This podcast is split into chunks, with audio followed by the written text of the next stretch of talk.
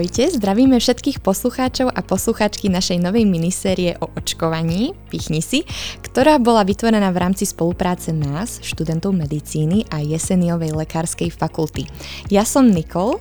A ja Tomáš a týmto vás vítame pri našom podcaste, ktorý vznikol pri príležitosti Európskeho imunizačného týždňa pod záštitou Slovenskej asociácie študentov medicíny a je stálej komisie pre verejné zdravie.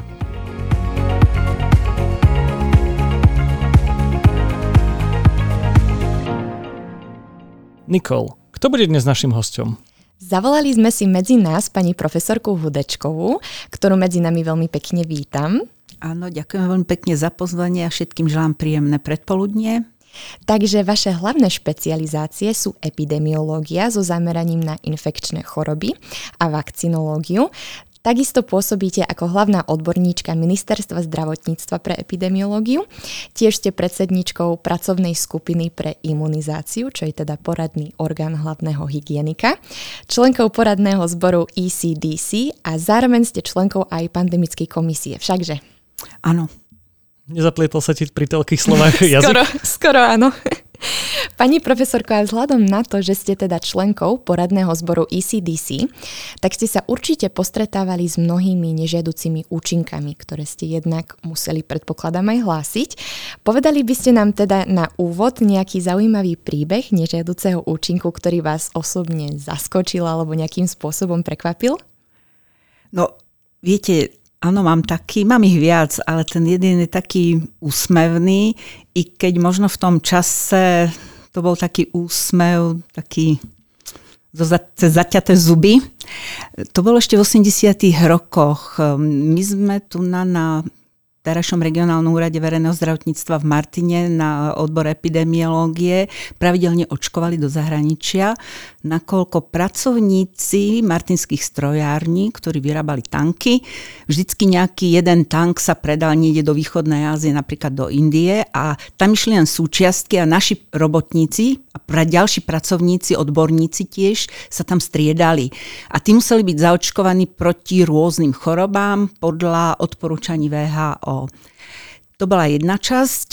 Je pravda, že v tom období pomerne dosť chodilo aj turistov do zahraničia. Jedna taká skupinka mala ísť na Pamír z ruskej strany a mali prechádzať cez nejakú obec, kde bol mor. Takže bola požiadavka, aby boli zaočkovaní proti moru. Takže sme požiadali o túto vakcínu, išlo o živú vakcínu, ruskú takú vakcínu, veľmi účinnú, ale aj reaktogénnu, ktorú sme im aplikovali. A samozrejme potom sme ich aplikácii vakcíny upozornili, aby jeden, dva dní boli v takom kľudovom režime.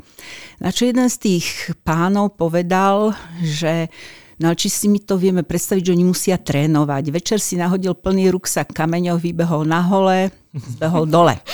Dvaja v rámci tréningu boli sa bicyklovať, iba jeden ostal v tom kľudovom režime. To neznamená, že musel ležať iba, alebo sedieť, ale jednoducho neprepínal sily. Ako to skončilo? Ten, čo poslúchol, ten bol bez nežiaducich reakcií. Tí, čo boli na bicykli, mali teploty, cez 38, niekoľko dní, pár dní poriešili doma, no a ten, ktorý vybehol na tie hole, skončil na infekčnom. Ten mal vysoké teploty, veľkú reakciu lokálnu. Dokonca z tej z obsahu pustuly, ktorá tam bola, bola zachytená Yersinia pestis. Bol to samozrejme vakcinálny kmeň. Takže, Takže asi nešiel do Ruska. Nevím vám povedať, ja si už nepamätám, za koľko mali cestovať, ale možno aj šiel, ťažko povedať, lebo tieto očkovania sa pri, na to, očko, teda to očkovanie absolvovali tí cestovatelia tak minimálne 4 týždne pred odchodom, takže teoreticky mohol. Mhm, ale teda boli chránení boli chránení. Tak oplatí sa asi počúvnuť. Dá sa teda povedať, že vakcíny sú lieky a nebudeme sa tváriť, že nemajú nežiaduce účinky, ale v porovnaní so samotnými ochoreniami je to asi zanedbateľné, teda hovoríme o určitom pomere benefit versus riziko. Nikol, ale poďme si to povedať na konkrétnom príklade, že prečo je dôležité očkovanie. Hej? Tak poďme napríklad taký poliovírus, hej, viac ako 90% nakazených je asymptomatických. Čiže oni vlastne nemajú nejaký prejav ochorenia, ale pravda, že t- tento vírus môžu prenášať. Približne 10% je teda symptomatických, väčšina má tzv. chrypkoidné príznaky, čiže to sú bolesti svalov, klbov, bolesti hlavy, možno nejaká teplota, ale nič extra vážne. V 1% vzniká tzv. aseptická meningitída, teda to je zápal mozgových blán. No ale najhoršie možné vyústenie, ktoré môže byť až smrteľné, je tzv. paralytická poliomyelitída. Teda postihnutí dostávajú obrnu rôznych svalov tela. Takých najhorších sú pravda, že dýchacie svaly a títo vlastne postihnutí boli v minulosti odkázaní na železné plúca. Ak niekto neviete, čo sú to železné plúca, tak um, určite si to vygooglite. No ale k čomu som sa chcel vlastne týmto dostať? Keďže sa polio, poliovírus šíri rýchlejšie ako COVID, na veľkej vzorke sú to tisíce a tisíce ľudí. A prevencia je pritom úplne jednoduchá. Očkovanie. No, pre masívnu snahu sa tento vírus podarilo potlačiť a v roku 2000 sa podarilo znížiť vlastne výskyt tohto vírusu o 99% a vo väčšine kontinentov, respektíve aj krajín, je tento vírus eradikovaný, čiže vyhubený. Ojedinene sa ešte môže pravda, že vyskytovať v nejakých krajinách Ázie, po prípade Afriky. Tak e, keď si už tak pekne spomenul tie nežiaduce účinky, tak asi by sme si ich mohli aj trošku rozobrať. Vedeli by ste nám povedať, pani profesorka, aké sú najčastejšie nežiaduce účinky vakcín a potom možno aj nejaké zriedkavejšie, s ktorými sa môžeme stretnúť? Tí nežiaduce účinky sú celková a lokálne. Hej, lokálne to je v mieste v pichu bolestivosť, to aj po iných aplikáciách býva, hej, tá bolestivosť, začervenanie, môže tam byť zdúrenie, edem, hej. Niekedy tá lokálna reakcia môže byť aj väčšia, ale je to taká vec, ktorá v priebehu krátkej doby sa dá na poriadok. Čiže môžem vám povedať, že väčšinou sú odporúčané studené obklady na to hneď, aby sme predišli nejakým komplikáciám, alebo aby sme to ukludnili. Ďalšia záležitosť sú potom tie, no a samozrejme ešte môže byť k tomu aj, môžu byť zdúrené uzliny. Čo sa týka tých celkových, to je teplota, zvýšená alebo vyššia teplota, ktorá teda súvisí s tou aplikáciou vakcíny, čiže vznikne krátkodobo po zaočkovaní a trvá aj krátku dobu. Niekedy, ak by bol dotyčný napríklad proti chrípke očkovaný v inkubačnej dobe, môže sa objaviť tiež teplota, ale tam treba potom posúdiť, či ide o ochorenie alebo o reakciu. Väčšinou ide o ochorenie, nie na chrípku. Používame inaktivovanú. Áno. S tým, že tá teplota a ten infekt, ktorý vznikol, je daný tým, že osoba bola počas očkovania v inkubačnej dobe. Z toho dôvodu je veľmi dôležité teda tú epidemiologickú anamnézu vo, vzťahu k e, akutným respiračným ochoreniam v jeho blízkom okolí zistiť. Samozrejme, toto dospelý človek úplne bez problémov zvládne. Horšie by to taký ťažšie alebo dlhší priebeh by to mohlo byť u starší, preto je dôležitá tá anamnéza. Dobre, a teraz a také potom, zriedkavejšie, keby ste vedeli nejaký spomenúť? Zriedkavejšie, myslíte z vlastnej skúsenosti? No, no napríklad. napríklad. No z vlastnej skúsenosti to bola jedna, jedna meningoencefalitída po uh-huh. očkovaní kombinovanou vakcínou proti osýpkam a parotamumsu. A čo je to tá meningoencefalitída? To je zápal mozgu aj blán kombinovaný a o čo vlastne šlo. To dieťa bolo zo štyroch súrodencov, bolo najmladšie a jediná teda taký ten klinický prejav bola vysoká teplota, bolo vyšetrené, bolo meningeálne a keďže pani doktorka chcela mamičke trošku uľahčiť, lebo to boli schody 1, 2, 3, 4 alebo 4, 3, 2, 1, hej, toto dieťa malo necelé dva roky, tak ho hospitalizovali. A bola potom potvrdená súvislosť e, s parotitickou zložkou, lebo to bola podaná, bola kombinovaná vakcína osýpky MUMPS. Mhm. A je to časté tieto zriedkavé? Viete čo, oficia možno také mierne môžu byť, ale tie, ktoré podliehajú hláseniu, teda tie závažné, ktoré si všimne, nebývajú tak často a prakticky, praktickú skúsenosť mám ja len s týmto prípadom za 40 rokov. Dobre, a akým spôsobom sa teda hlásia tieto nežiaduce účinky, respektíve komu, alebo kto je vlastne za to zodpovedný? No zahlásenie zodpovedný, no to je rôzne, hej. Rodič v prvom rade, že s tým príde k lekárovi, lekár, že to nahlási, ale povinné je to hlásiť na štátny ústav kontroly liečiv, hlási lekár, prípadne môže aj rodič.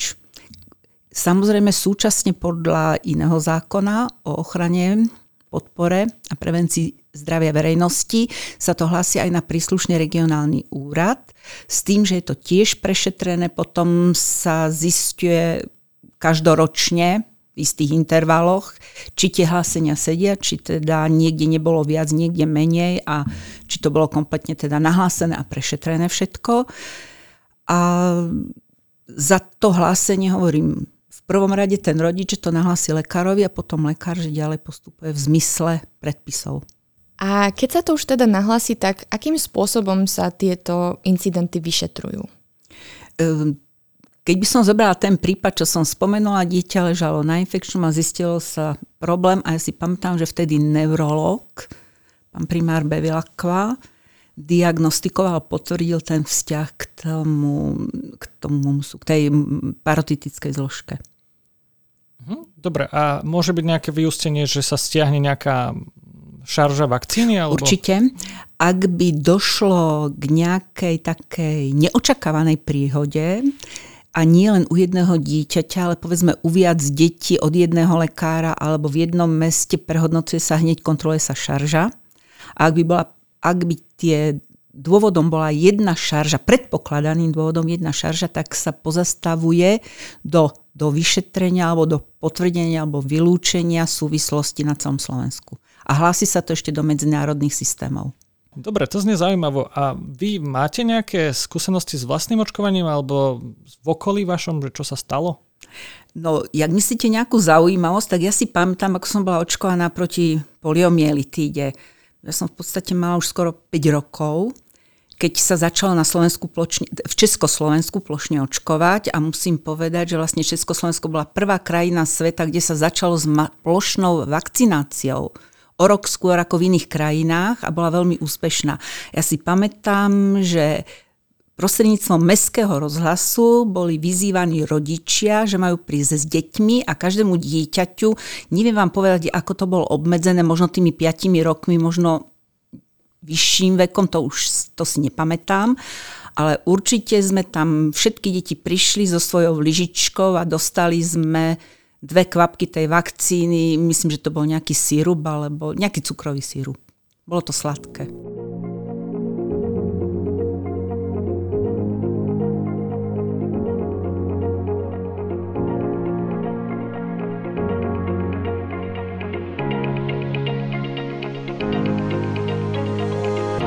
Mohli by sme ešte povedať niečo o histórii vakcinácie. Ako vlastne tá vakcína vakcinácia, respektíve imunizácia začala. Teda ono sa hovorí o Edwardovi Jennerovi, že bol vlastne taký prvopôvodca vakcíny, ale vieme, že povedzme v Ázii, respektíve aj e, na Blízkom východe už, už predtým, už okolo roku 1000 e, boli nejaké prvé také pokusy o vakcináciu, respektíve imunizáciu. No úplne s prvými pokusmi, ktoré by sme mohli nazvať ako imunizácia, sa stretávame už v staroveku. Hej, zberali sa chrasty ja. chorých na variolu, na práve kiahne, tie drvili a prášok potom vkladali do nosa detí, aby, alebo aj iných osôb, ktoré ešte neprekonali ochorenie, aby neochoreli.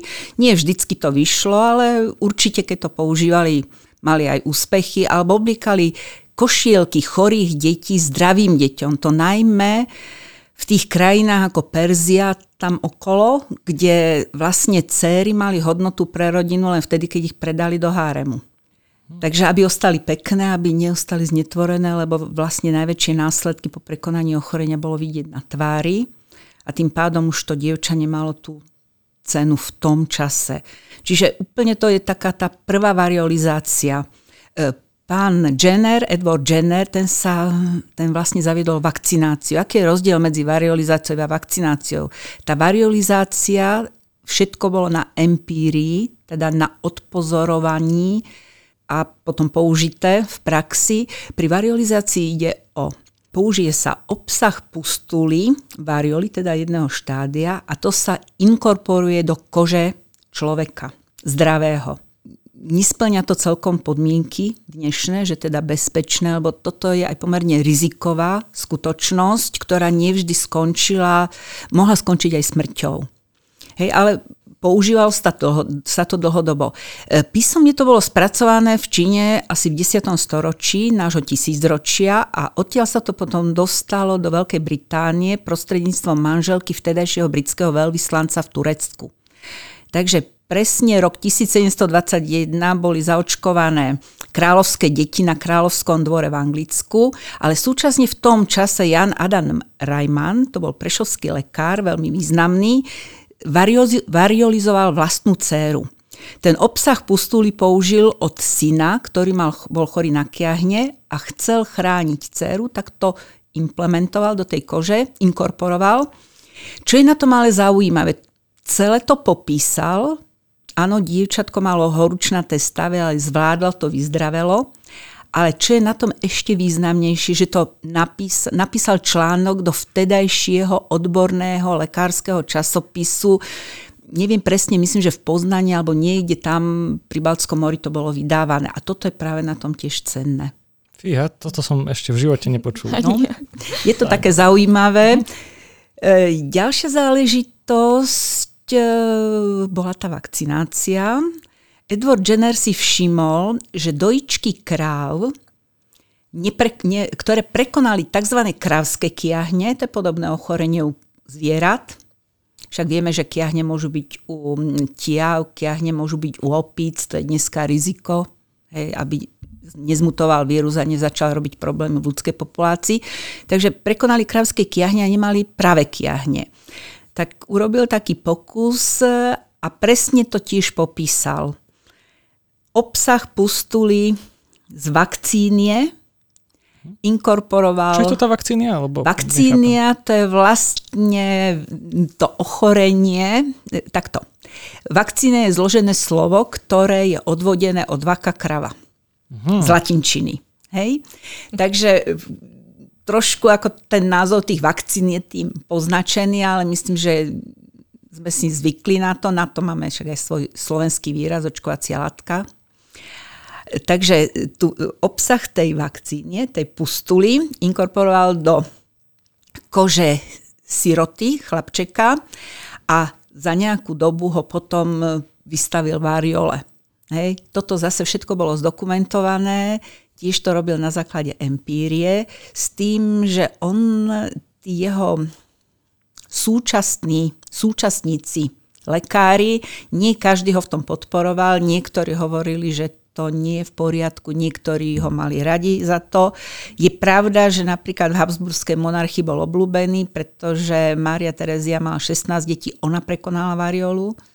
Tri cery prekonali, jedna zomrela, nevesta zomrela, manželka mm, Františka toho Jozefa II.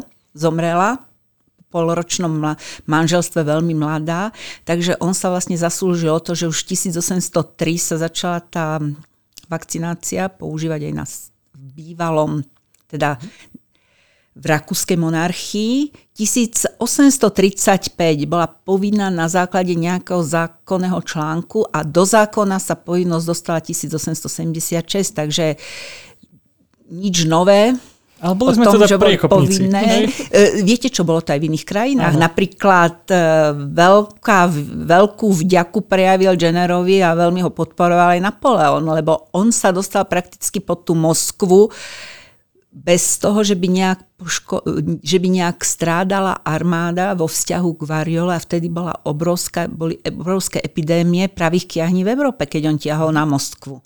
A prakticky mal chránenú armádu. Uh-huh. Neviem, do akej miery bola, koľko bolo zaočkovaných, ale ako bol vďačný Jennerovi, že, mu, že teda mohol zaočkovať e, armádu.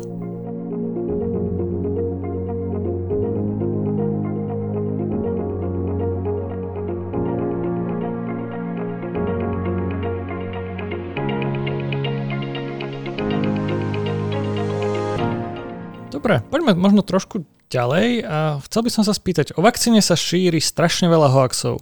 Od biznisu farmafiriem až po ovládnutie sveta pomocou vakcín. Nikol, kedy vlastne tieto prvé hoaxy o vakcinácii vznikli? Fúha, tak e, prvé hoaxy sa šírili už pri vzniku prvej vakcíny, konkrétne proti pravým kiahňam. A to približne v druhej polovici 18. storočia, taký možno konkrétnejší príklad. Neviem, či vám je známe meno reverenda Edmunda Messiho, ale práve on začal šíriť prvú takú antivakcinačnú kampaň, kde teda tvrdil, že očkovanie je akýmsi diabolským počinom, takže to odmietal asi najmä z tých teologických dôvodov a potom samozrejme verejnosť verejnosťou sa odsudzovala skôr z tých legálnych alebo teda politických príčin. Dokonca ešte aj v mestách Anglicka, odkiaľ Edmund pochádzal, tak sa začali objavovať rôzne plagáty s ľuďmi, ktorí mali napríklad kravskú hlavu, ktorá im údajne... je také hrče z hlavy vyrastajúce. ktorá im teda Áno. údajne narastla po tom očkovaní alebo nejaká ďalšia ruka. Takže hoaxy určite nie sú pre našu spoločnosť novinkou. Áno, súhlasím, bolo to úplne od začiatku.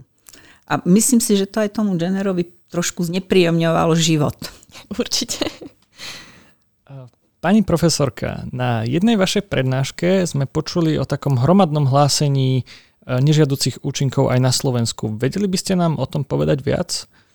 No, je to niekoľko rokov dozadu, možno 10, presne si nepamätám, ale na Úrad verejného zdravotníctva Slovenskej republiky, teda k hlavnému hygienikovi, pod, prišiel podnet a na prešetrenie to bolo do 200, nebolo to celkom 200 mien detí, ale že deti, ktoré vo vzťahu k očkovaniu mali nejaké nežiaduce, závažné nežiaduce reakcie. Hej, no tak bolo to prešetrené spätne, retrospektívne s tým, že ani jedno dieťa nemalo vo svojom zdravotnom zázname, že malo reakciu po očkovaní. Ani jeden z tých pediatrov toto nevedel, pretože z hľadiska pediatrov každá tá nežiaduca reakcia je zapísaná, je to v ich záujme, oni to ale aj robia, pretože pri každej kontrole my to vidíme, že po každom očkovaní nebola reakcia, alebo bola a popísaná, čiže nebolo to nikde zaznamenané. No je pravda, že pravdepodobne mnohí k nejakej tej situácii alebo nejakú tú situáciu neskôr začali pripisovať očkovaniu. Tak e, my sme si pre vás pripravili štyri najčastejšie hoaxy, ktoré sa šíria slovenskými fórami a stránkami na internete a myslím si, že určite zaujímu aj našich poslucháčov. Boli by sme teda veľmi radi, keby ste sa k ním vyjadrili. Dobre, tak asi začnem prvým. Som mladý, zdravý človek, mám dobrú imunitu, neočkoval som sa ani proti chrípke, tak sa nebudem ani proti covidu. Čo je na tom pravdy, respektíve prečo je to sprostosť?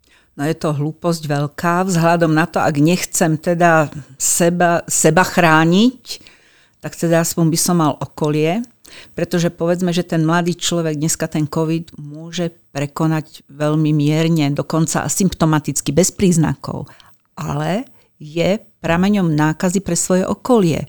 A v rodinách sú, nehovorím, že často, ale bývajú tam E, chorí s nejakou základnou diagnózou, teda mladšie osoby chore so závažnou chronickou diagnózou alebo staršie osoby, ktoré sú vysoko rizikové na akviráciu, jednak teda na to, aby získali COVID a jednak majú ťažší priebeh, podstatne ťažší priebeh. Čiže ak nechce seba chrániť, ubližuje aj okoliu. Nie, že seba chráni pred očkovaním, ale potom áno, to urobí, ale potom ohrozuje rodinu alebo blízke okolie. Ano. To nemusí byť len rodina. Čiže nejaká taká kolektívna imunita. No nie je súčasťou kolektívnej imunity, ale paradoxne je, že ak by sme dosiahli tú zaočkovanosť do 80% a on by nebol očkovaný, tak jeho by kolektívna imunita chránila. Myslím inak, že by bolo asi fajn spomenúť aj taký postcovidový syndrom, o ktorom zatiaľ ešte tak veľa nevieme. Eh, je to teda v štádiu skúmania a vyskytuje sa teda aj u týchto spomínaných mladých ľudí, ale nie len. A prejavuje sa to napríklad tou dlhodobou stratou čuchu, chutí, možno prechodne zvýšenou teplotou, eh, syndrom chronickej únavy alebo nejaké problémy s dýchaním, či už v pokoji alebo pri športe. No a práve to, že si ten mladý človek povie, povie, že ten COVID prekonal e, vlastne bez nejakých výraznejších ťažkostí, tak ešte neznamená, že sa ten postcovidový syndrom nemusí objaviť o pár mesiacov alebo rokov neskôr. Áno, súhlasím s vami, aj to nepríjemné. Určite, áno. Obmedzuje to život. chvála Bohu, my sme COVID nepre, neprekonali, ani jeden, ale už sme očkovaní dvakrát, takže... Našťastie. Dúfame, že sme v bezpečí, no, ale mali by sme... Nechcem byť zlý prorok, Zatiaľ je to fajn, aj tie mutanty, ktoré teda u nás cirkulujú alebo v blízkom okolí, tak vakcína by to mala pokryť. Je možné, že do budúcna, to je ťažko povedať dneska, ale už jedna z tak, jeden z tých predpokladov, že do budúcna by sa mohlo každý rok preočkovávať, keď sa teda ustáli tá pandémia, lebo covidu sa nezbavíme a že by to bolo niečo podobné ako pravidelné očkovanie jedenkrát za rok, ako je to pri chrípke. Áno. Pre očkovanie už potom. Takže asi nejaká taká ďalšia veľmi často používaná veta od ľudí, čo sa boja týchto vakcín, je, že vakcína proti COVID-19 môže zmeniť ľudskú DNA. Povedali by ste nám niečo k tomuto viac? No určite nie. Keď si zoberieme len tie mRNA vakcíny, tak vlastne tam je časť tej RNA, ten messenger RNA, práve tá správa, čo nesie tú správu, to je obalené v tých nanolipidových časticiach, preto musí byť zmrazená tá vakcína, lebo veľmi podlieha vonkajším vplyvom. Čiže aby skôr neboli zničené tieto častice, ktoré potrebujeme pre tvorbu tých spajkov, tak sú potrebné takéto prísne kritéria dodržať. Samozrejme, pracuje sa na tom, že aby to bolo jednoduchšie skladovanie a distribúcia, aby nebol, to nemuselo byť pri minusových teplotách. No ale to sa veľmi rýchlo rozpadá. To sa veľmi rýchlo rozpadá predá tú informáciu aj v rozklade. Vlastne Jednak tie lipidové častice sa rýchlo rozpadajú a potom aj tá vlastná informácia. A tá vlastná informácia vlastne nestupuje pri týchto vakcínach do jadra? Nie, v žiadnom prípade. Ano. To je len cytoplazme. A takisto ani naše bunky asi nie sú vybavené nejakými špeciálnymi enzymami, čo by dovolili tejto vakcíne zmeniť našu ano. DNA. Dobre, a taký tretí, veľmi častý uh, hoax uh, je o tom, o bezpečnosti vakcíny, že však preboha tie vakcíny sa skúmajú bežne roky a teraz boli vyvinuté za možno 3-6 mesiacov. Ako teda tieto vakcíny veľmi bezpečné, respektíve prečo mohli byť vyvinuté tak rýchlo? Áno, sú bezpečné. A prečo boli vyvinuté rýchlo? No pretože nebol vývoj od začiatku. Použili sa platformy vakcín, teda platformy z výroby alebo prípravy iných vakcín, ktoré napríklad dodneska ešte neexistujú ako vakcína proti MERS alebo proti SARS alebo potom e, tá platforma vakcíny proti ebole. Tým, že sme sa využili platformy, sa to veľmi urýchlilo, lebo z histórie vieme, už tu bolo spomínaná poliomyelitída. Vakcína proti poliomyelitíde sa vyvíjala 60 rokov. Od začiatku 20. storočia do polovičky, do 50 do polovičky 50. rokov a kým sa začal používať, to bolo 60 rokov. Táto vakcína bola ináč veľmi očakávaná, pretože koncom 19. storočia vznikali tie epidemické výskyty poliomielitídy v mestách amerických, čiže tam, kde bola určitá hygienická úroveň, lebo čo si budeme hovoriť v teréne, alebo tam, kde sú zlé hygienické podmienky, to dieťa je postupne akoby imunizované lenže tým, že sa zlepšoval život, zlepšovala sa hygiena osobná, hygiena životného prostredia, tak vyvstal takýto problém a vakcína bola veľmi, veľmi očakávaná. A boli pripravené teda hneď orálna vakcína, ktorá má význam vtedy, keď sa poliomielitida prenáša endemicky, čiže je typickým ochorením pre danú oblasť.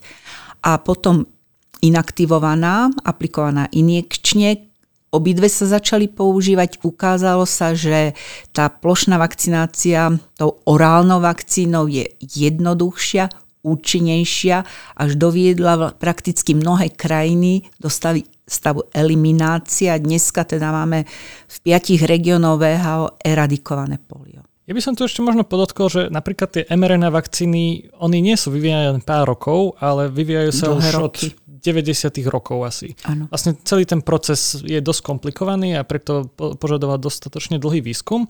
Ale dá sa povedať, že tieto vakcíny sú z biochemického aj takého farmakologického hľadiska oveľa čistejšie a teda dá sa povedať aj bezpečnejšie, lebo nemajú tak veľa vecí, ktoré by dokázali vyvolať imunitu, okrem tej samotnej informácie. A hlavne sú veľmi variabilné, teda vieme ich pomerne rýchlo preprogramovať. A teda ano. Tak to Toto mohli... je veľká výhoda a toto bolo využité. Preto to bolo pôvodný predpoklad 12 až 18 mesiacov a prakticky za 10 mesiacov to bolo nachystané. Vrátanie e, troch fáz klinického skúšania, čo je teda veľmi to je dôležité. dôležité. To je veľmi, veľmi dôležité. Aby sme sa teda trošku posunuli aj ďalej, tak máme tu posledné tvrdenie a to je, že vakcíny spôsobujú neplodnosť. Aby som to trošku objasnila, tak e, taká menšia zaujímavosť k tomu. Niektorí konšpirátori si údajne našli, že vakcína Pfizer obsahuje genetickú informáciu, e, konkrétne pre ten spike proteín toho samotného koronavírusu, ktorá je teda z veľmi, ale podotýkam, veľmi, veľmi z malej časti zhodná s proteínom placenty. Pre tých, čo nevedia, tak hovoríme o syncytíne. No a práve tu začali vznikať tieto tvrdenia, že by to mohol nejako tým pádom narušiť vývoj toho plodu a spôsobiť až tú spomínanú neplodnosť. Tak by ste sa mohli k tomu vyjadriť. Viete čo, neviem sa k tomu vyjadriť. Pravdu povediac, niečo som zachytila, ale tak detailne som to počula teraz od vás. Nejak som sa tomu ešte nevenovala. Nedostala som sa k tomu.